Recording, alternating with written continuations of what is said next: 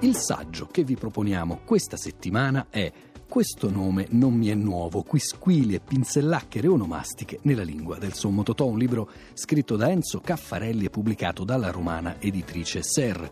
Enzo Caffarelli è fondatore e direttore della rivista italiana di onomastica e coordina il laboratorio internazionale di onomastica dell'Università di Roma Tor Vergata.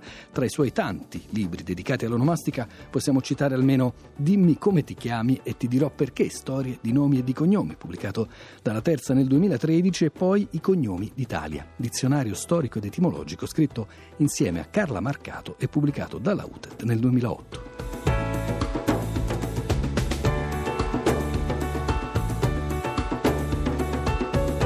La particolare attenzione di Totò per i nomi propri nasce da molti fattori, intanto proprio dalla sua biografia, dalla sua vita. Lui era figlio di una certa Anna Clemente, una sciantosa, oggi diremo una escort, e quindi non aveva il padre, il padre non l'aveva riconosciuto e lui si sentiva eh, decisamente emarginato con questo nome della madre Clemente senza poter esibire un cognome di famiglia. Eh, il padre poi lo riconobbe più tardi, quando Totò aveva già 30 anni, era il marchese Giuseppe de Curtis, ma era un uomo decaduto, faceva il sarto, quindi non aveva nessun nessuna, non poteva dare in realtà né soldi né grandi titoli. E allora Totò, che invece teneva a questo, si affidò e in cambio di un vitalizio ottenne l'adozione da parte di un altro marchese, questa volta veramente un nobile, il marchese Francesco Maria Gagliardi Griffo Focas, da cui ereditò una serie di titoli incredibili, fino a principe di Bisanzio, eccetera. Antonio Maria Giuseppe, lui da, semplicemente Totò divenne Antonio Maria Giuseppe Gagliardi Griffo Focas, Angelo Flavio Ducas Comneno Porfirogenito di Bisanzio, più tanti altri titoli. No? E questa fu la sua grande rivalsa. In realtà in un'intervista intervista, quando già era anziano, disse questa storia della nobiltà è una sciocchezza, però io ci tengo e si faceva chiamare principe.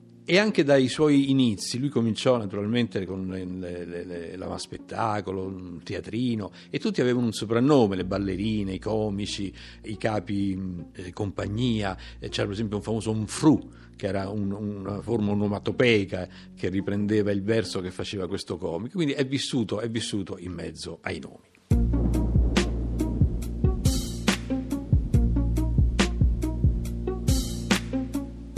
I nomi propri, particolare i cognomi, sono stati uno strumento privilegiato nella vis comica di, di, Totò. E qui è bene una precisazione sulla lingua, perché Totò in realtà prendeva in giro la lingua italiana, come prendeva in giro la burocrazia, così se la prendeva con quegli aspetti che gli parevano incongrui. Per esempio, se una parola aveva un doppio significato, per Totò non era giusta, non era... e quindi ci giocava. Facciamo l'esempio, un film Chi si ferma è perduto, dove ci sono i due impiegati che si fanno la guerra tra di loro per avere una promozione, uno si chiama Guarda la Vecchia l'altro con la Bona. Beh, cosa succede? Succede che uno dei due è perito e, e allora Totò a un certo momento si arrabbia e dice ma lei eh, sono vent'anni che ripete che è perito e non perisce mai e perisca una buona volta. Ecco, proprio sul, sul doppio senso di, eh, di questa parola. E giocando proprio con la lingua, lui si rendeva conto che i cognomi trasparenti, i cognomi che hanno mantenuto una loro comprensibilità semantica anche al parlante normale, dovessero mantenerla come fossero voci del lessico. Quindi prendiamo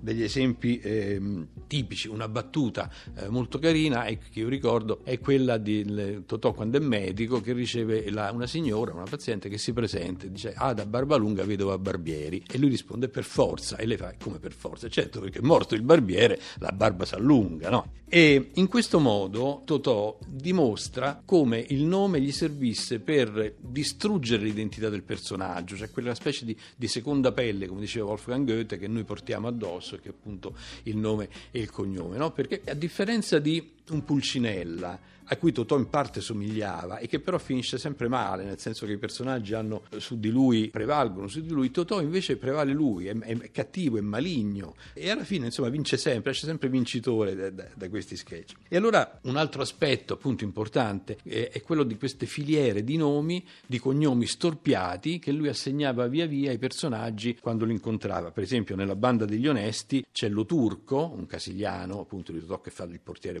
Bonocore e lo chiama lo curto che poi in napoletano vuol dire il tappo, il nano, lo crucco, lo truzzo, lo struzzo, turchetti, turchesi, oppure c'è in Totò Truffa la, la, la scenetta della vendita della Fontana di Trevi, e l'italo-americano che si chiama Decio Cavallo diventa Cacio Cavallo e subito dopo viene chiamato Provolone, Gorgonzola e Nino Tarato che fa la spalla si presenta come Ragine Scamorza. Altre volte si hanno casi di rietimologizzazione, cioè di reinterpretazioni curiose, popolari, per esempio Colabone e Guarda la Vecchia, di chi si ferma è perduto, vengono chiamati a un certo momento Coca-Cola e Guarda la Racchia. E, oppure il nome viene anche declinato o suffissato passando da una generazione all'altra. Per esempio il figlio di Cocozza deve chiamarsi per forza Cocoziello, no? E così e così altri esempi.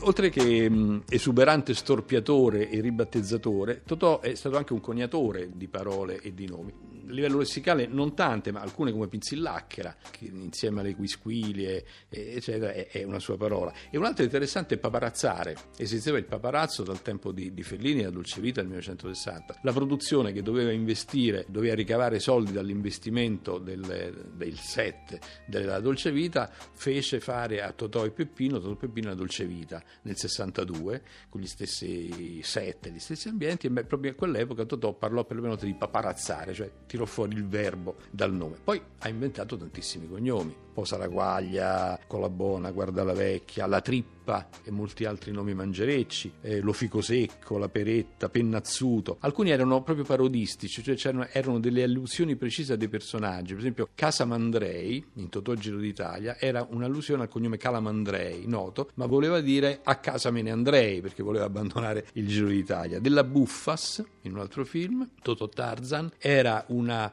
eh, stoccatina a Buffardi. Buffardi era il genero, aveva sposato la figlia di Totò, ma Totò non amava molto questo genero. Eh, un altro cognome che aveva storpiato Totò è quello di Henry Belafonte, cantante molto famoso fine anni 50 e 60, il cui cognome fu dato a un certo Belafronte, un altro Tiscordi, editore musicale, proprio in contrasto con il ben più famoso, cioè il, il vero Ricordi. E qualche volta anche la, la comicità nasceva dal, dall'abbinamento di un doppio cognome, eh, per esempio Russo la Notte Russo è il secondo cognome d'Italia, pari quasi a Rossi, la notte è un cognome barlettano abbastanza diffuso, ma da soli non fanno ridere, messi insieme creano qualche imbarazzo.